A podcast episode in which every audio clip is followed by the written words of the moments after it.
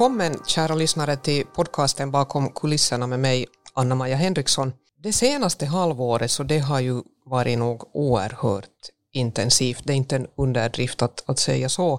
Vi har sett ett enormt skifte i det geopolitiska världsläget i Europa då Ryssland invaderar Ukraina. Kriget pågår fortfarande, ser inte ut att ha ett slut.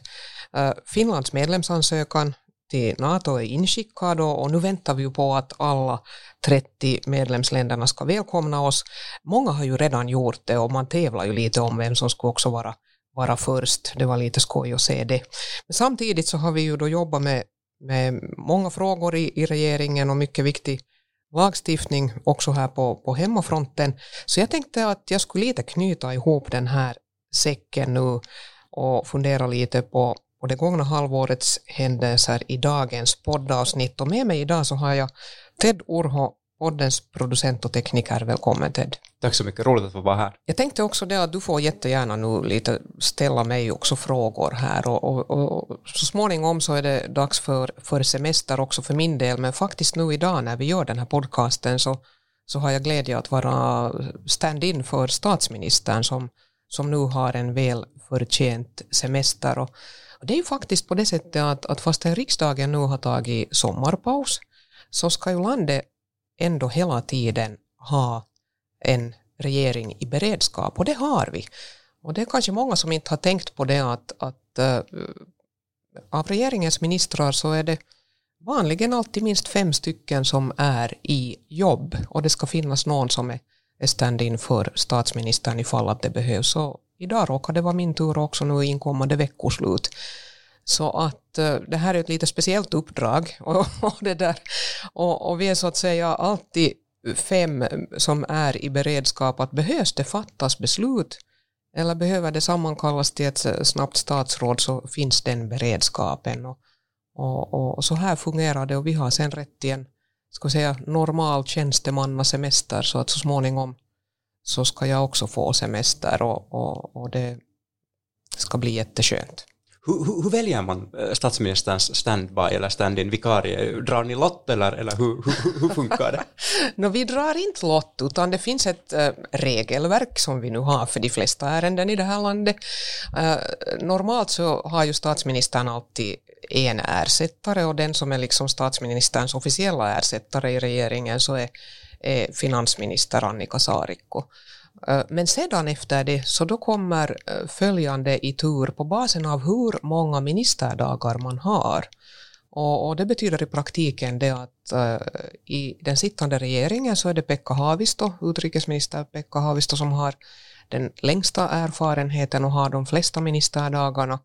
Och sen som går 2 så kommer då undertecknad. Och kolla faktiskt det idag att jag tror det idag nu har 2573 ministerdagar bakom mig.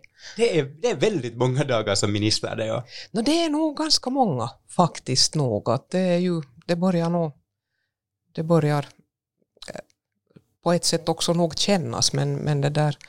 Men samtidigt jag är jätteglad att jag har fått vara med och serva folket så här länge och det där hoppas få fortsätta också.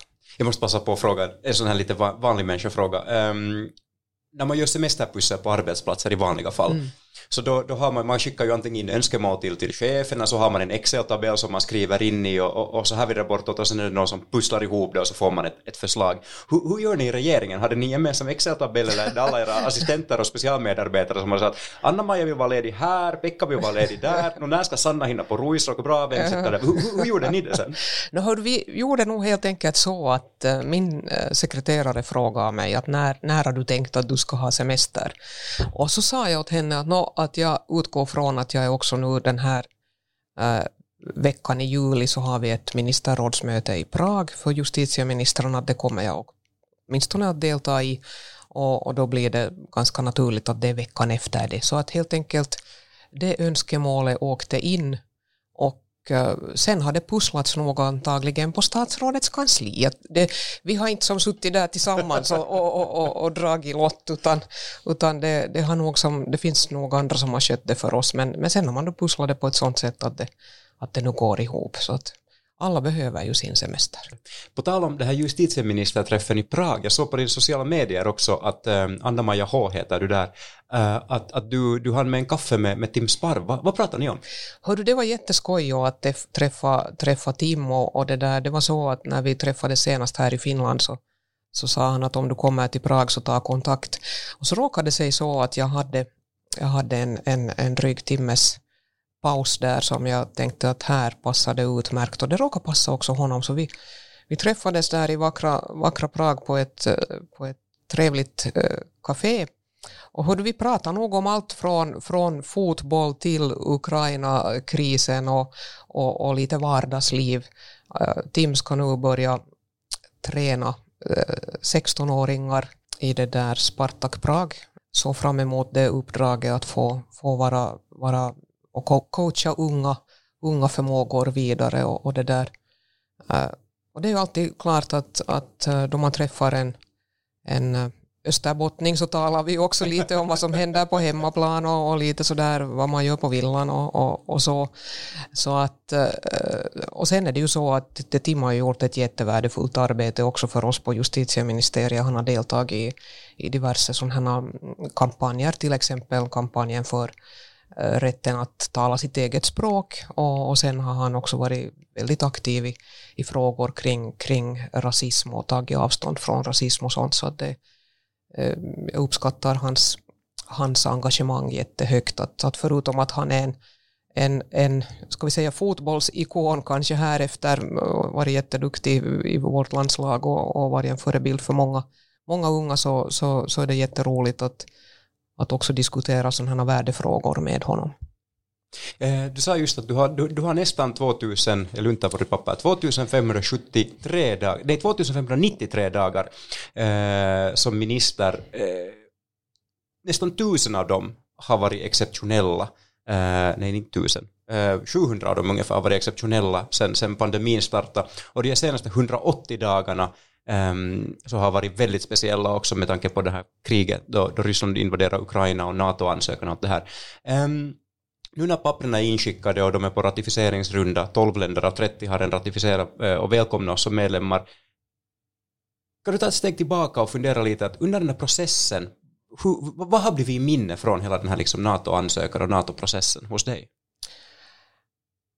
No, det har ju nog varit en helt enastående tid och nu kan man väl säga det att jag kommer nog alltid att minnas morgonen den 24 februari när jag vaknade och kollade min telefon och så att det kom ett meddelande att Ryssland har invaderat Ukraina och Putin har startat det här kriget, och min första tanke var den att just så, att det var nog det här jag befarade, och då tänkte jag med samma att Finland har ingen annan möjlighet än att nu ansöka om NATO-medlemskap, och det fort.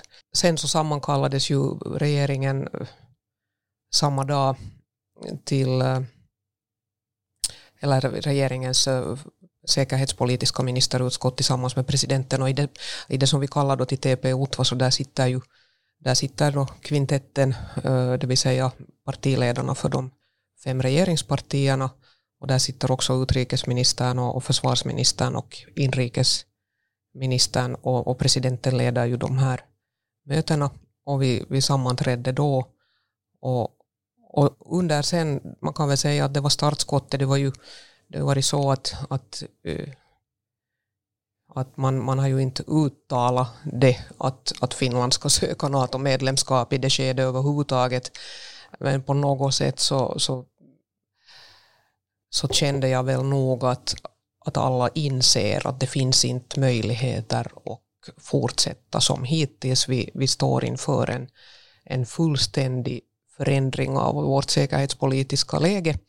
Och då satte ju den här processen igång. Och det är klart att nog var det ju, när vi sen väl kom så långt där i maj, att vi tog de avgörande besluten, så nog kändes det ju jättebefriande. Och jag sa också i mitt partidagstal då, som vi hade partidagen i slutet av maj, strax efter det att vi hade lämnat in vår NATO-ansökan, eller fattat beslutet. Den blev de facto inlämnad väl strax efter vår parti då, sen i praktiken. Så nu, det var ju också så att om man själv är uppvuxen i en familj där ens föräldrar har varit i kriget, i praktiken, pappa vid fronten och mamma som ung sjuksköterskestuderande och kött soldater, sårade soldater på olika fältsjukhus och krigssjukhus runt om i landet, så det kommer ju som så nära på något sätt, och jag hade nog också den starka känslan av att de skulle ha varit glada över det här beslutet nog. Så nu var det har varit alltså en jobbig process på sitt sätt, men samtidigt så har det nog också visat styrkan i vårt finländska system, och visa också styrkan att alla partier sen kunde samla sig. Och det här är jag ju också jätteglad över, att det visar också det att Finland har fortsättningsvis handlingsförmåga då när krisen kommer, så vill vi se till att vi är steget före, och vi vill se till att vi är så väl förberedda som möjligt. Och nu är vi ju inte ännu godkända som fullvärdiga medlemmar, men för oss har det ju varit viktigt också att gå hand i hand med Sverige. Och det var väl kanske i ett skede något som jag var lite orolig för, att hur kommer det nog gå i Sverige, men samtidigt så tänkte jag nog det att inte kommer Sverige heller att kunna säga nej om Finland går med, och lite så var det ju att vi drog ju nog lite Sverige med oss, vilket ju faktiskt när jag nu var i Almedalen i Visby här för en vecka sedan, så lyfte också Liberalernas partiordförande Johan Persson upp det här i sitt tal där i Almedalen, där han de facto tackar Finland för att vi hade dragit med Sverige nu i NATO. Om vi hoppar till ett lite positivare ämne då. Vi fortsätter här och pratar lite om Almedalen. Det är den här svenska politikerveckan. Jag vill minnas att den har börjat någon gång i tiden när Olof Palme var i Visby och steg upp på ett traktorflak och höll ett brinnande anförande sådär som han brukar göra.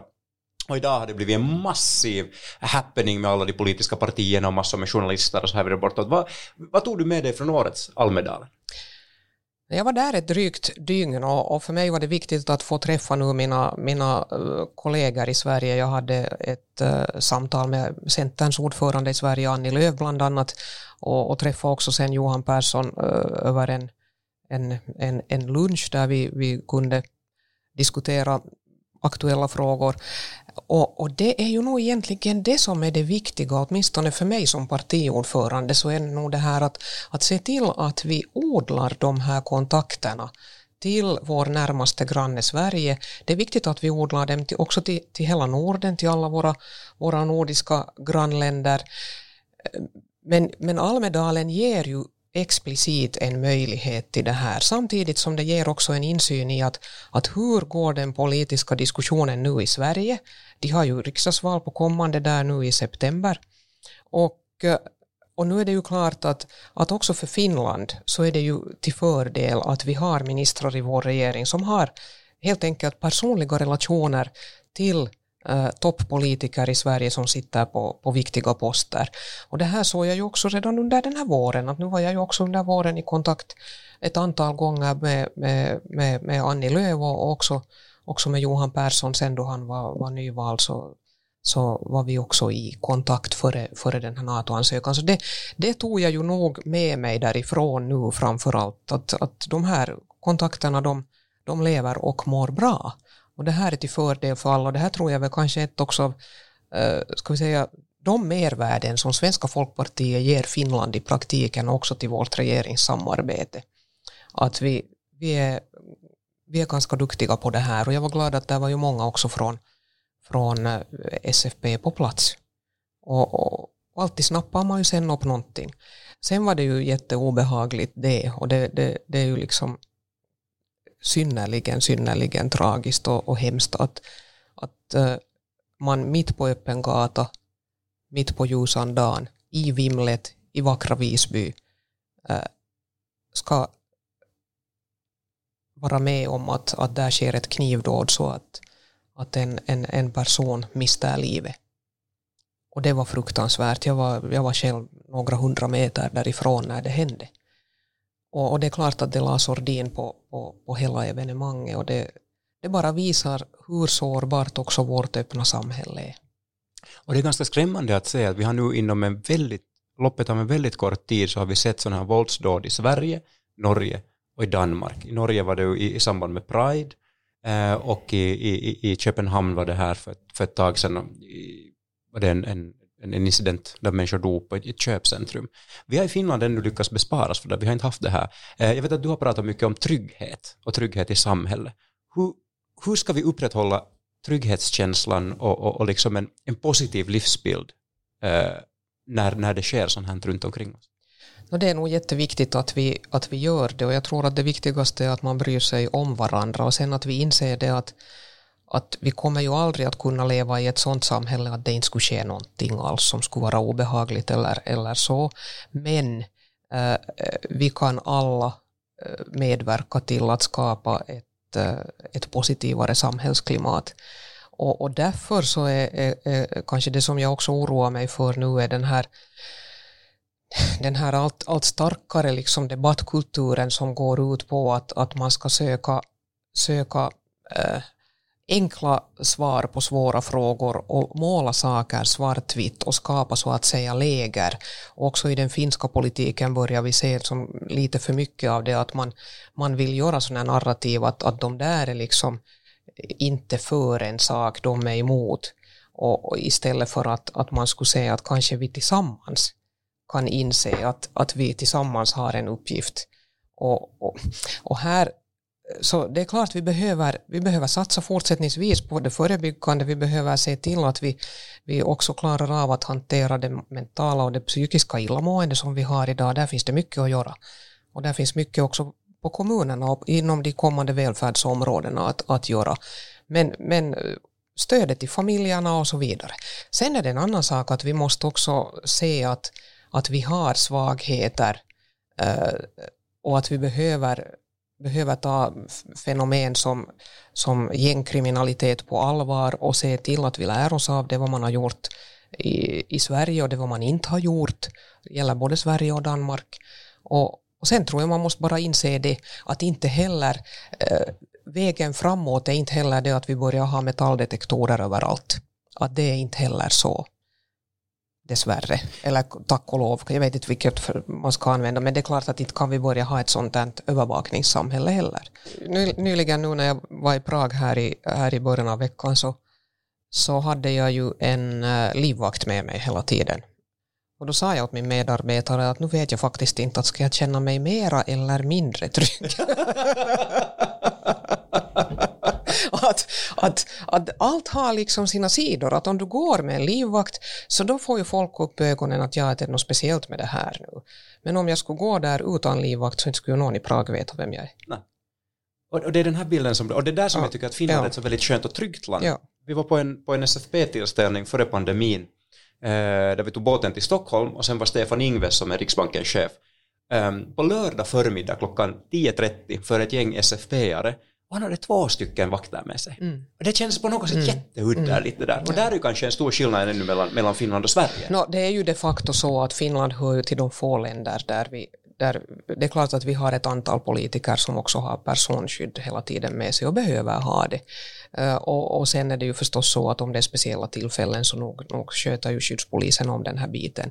Men det är klart det har skett en stor förändring. Man kan säga allt sedan Anna Lind mördades i Sverige och också sedan det här Breiviks attentat i Oslo så skärpte man ju de här reglerna där.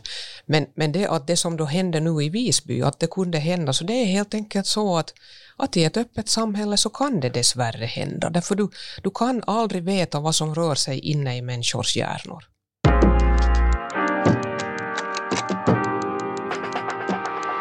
Vi har pratat, Anna-Maja, ganska mycket idag om saker som händer utanför landets gränser. Men du är justitieminister i Finland och han har finländsk lagstiftning. Och där har det också skett en massa positiva saker. Jag tänker till exempel på det som nu folkmun kallas för samtyckeslagen. Vill du öppna lite upp var jobbet börjar och var vi har landat nu? Ja, alltså jag är jätteglad över att vi i Finland nu har fått en helt ny sexualbrottslagstiftning där vi äntligen får en lagstiftning som i praktiken betyder det att brottsoffrets vilja är i centrum. Och det handlar just om det att den som begår en våldtäkt härifrån framåt så gör det ifall att det saknas samtycke från den andra personen. Och det här att det saknas samtycke, det handlar helt enkelt om det att man inte frivilligt deltar utan man helt enkelt man kan alltså inte göra en sån slutsats att den andra på riktigt vill. Och det är det som ska räcka nu till. Juridiskt så är det här sen formulerat i den här paragrafen uttryckligen på det sättet att om man inte deltar frivilligt så handlar det om våldtäkt. Sen genomsyras hela den här lagstiftningen nu av den här tanken om att brottsoffrets vilja ska vara i centrum. Och det betyder också i praktiken det att lagen skärps. Också sexualbrotten mot barn kommer att bestraffas hårdare. Och ett barn kan aldrig ge samtycke överhuvudtaget. Men det krävs ju liksom inte att ett barn varken ska säga ja eller nej. För att om du utsätter ett barn för sexuellt våld, så då gör du dig skyldig till det där. Till ett brott, och också fastän barnet skulle inte säga någonting, också fastän barnet skulle säga att det är okej, så är det naturligtvis inte okej. Och det här är också en jättestor förändring. Så att vi kommer att få se att sådana brott som idag har bedömts som till exempel sexuellt utnyttjande av barn, så kommer i framtiden att bestraffas som våldtäkt mot barn. Och våldtäkt mot barn har en straffskala som är från 2 till 10 år fängelse, och grov våldtäkt mot barn så har en straffskala som är 4 till 12 år fängelse. Sen blir det också straffbart att till exempel skicka en bild på någon annan som liksom har en sexuell underton och som för den andra kan uppfattas stötande. Det blir straffbart, och det här betyder också det att alla i Finland måste som fundera att du kan inte ha bilder till exempel av din pojkvän eller flickvän och sen om förhållandet tar slut så börjar du skicka runt det där och sätta det på sociala medier utan att det skulle vara straffbart. Och det här är en jätteviktig förändring också. Det här omfattar väl också om man tar en bild på sig själv som är alltså en sexuell bild på sig själv och man skickar den till någon som definitivt inte vill ha den. Exakt. Så det blir också det är också straffbart. Det blir också straffbart att ta bilder på sig själv, och det handlar om sexuellt antastande.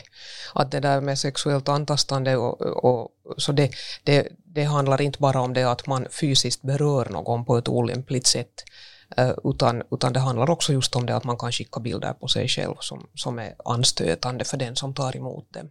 Och det blir också straffbart, och det är bra.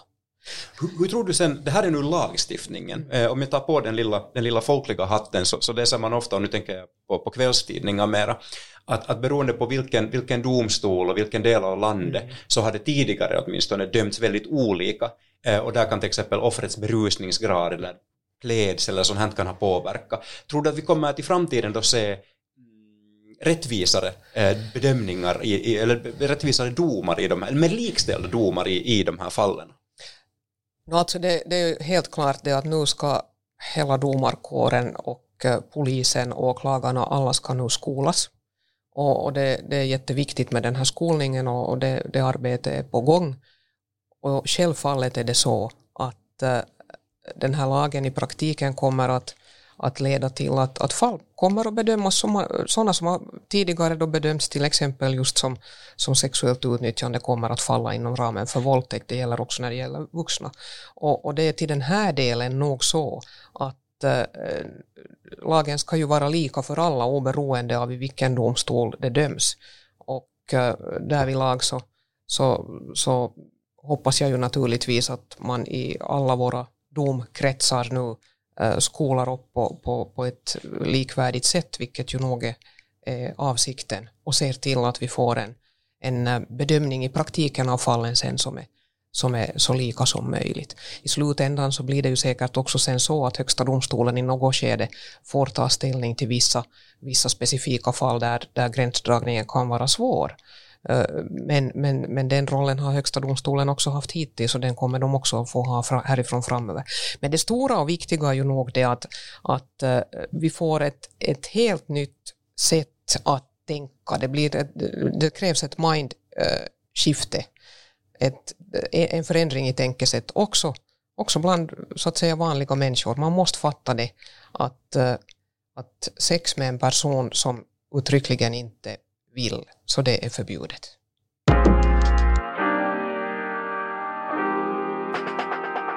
Småningom är det dags för semester. Du har haft en, som vi just har suttit här och pratat om, en väldigt bråda tid den senaste halvåret under hela den här regeringsperioden de facto.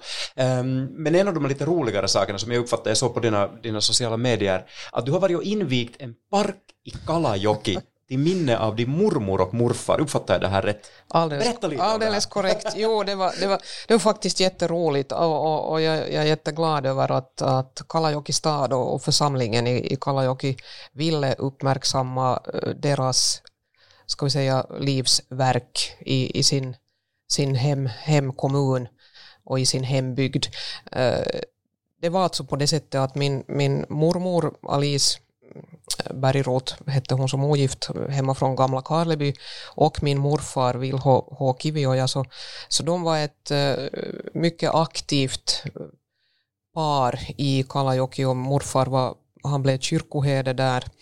Han var före det också riksdagsledamot, satt bredvid Kekkonen i riksdagen mellan 1929 till 1945. Okej, du visste det. Ja, nej, men så var det, och han var alltså centerpartist och det där. Där på prästgården då i Kalajoki, så där har jag också varit då som barn och som liten. Och i anslutning till den nu så ville man då grunda en sån här minnespark till deras minne. Och de var ju alltså jätteaktiva för att utveckla sin egen kommun, och de satsade faktiskt jättemycket på folkbildning. Min mormor var också oerhört aktiv både inom många organisationer. Jag tror att det var något allt från Röda Korset till Hemslöjdsföreningen, men de var alltså med och grundade den här folkhögskolan där, och också Hemslöjdsskolan, och jobba stenhårt för sin egen kommun med omnejd. Och på den tiden så att vara prostinna, så det innefattar ju också det att i praktiken så skötte hon ju liksom hela hushållet, men hon kunde också vara, kan man säga, i sekreteraruppgifter där på församlingens kansli, och vara med och skriva ut ämbetsbevis åt folk och så vidare. Så hon, och medan morfar då var den här kyrkoherden som aktiverade sig och engagerade sig i det mesta. En av de här storyna som finns är att när Kekkonen fyllde 50 år så hade morfar gratulerat honom med ett telegram som slutade med det att lähetä 50 säkkiä sementtiä. Och då behövdes det. Och det här var alltså då 1950, och det behövdes cement för att få till stånd då stommen till den här folkhögskolan som skulle byggas där. Det var lite festligt. Ja, så det var festligt. Och han var ju någon sån här, han var mycket aktiv, och han det där åstadkom alltså väldigt, väldigt mycket för hemtrakten där. Men det som var nog också minst lika viktigt så var faktiskt det att min mormors roll, hon var en stark kvinna, så på den tiden så aktiverade hon sig också i många, många frågor och det där. Hon hade faktiskt tagit också studenten då före Finland blev självständigt, så att på den tiden var det inte så vanligt att att kvinnor skrev studenten. Och jag har många gånger tänkt på det att hon skulle säkert också ha kunnat gå långt alltså inom den akademiska världen om hon skulle satsa på det, men hon satsade istället på att utveckla hembygden där, och var aktiv också när det kom dåtida flyktingar från Karelen efter kriget och så vidare. Det var en annan värld. Det var en helt annan värld. Och det är därför vi sitter här idag också, för att i framtiden har en annorlunda värld.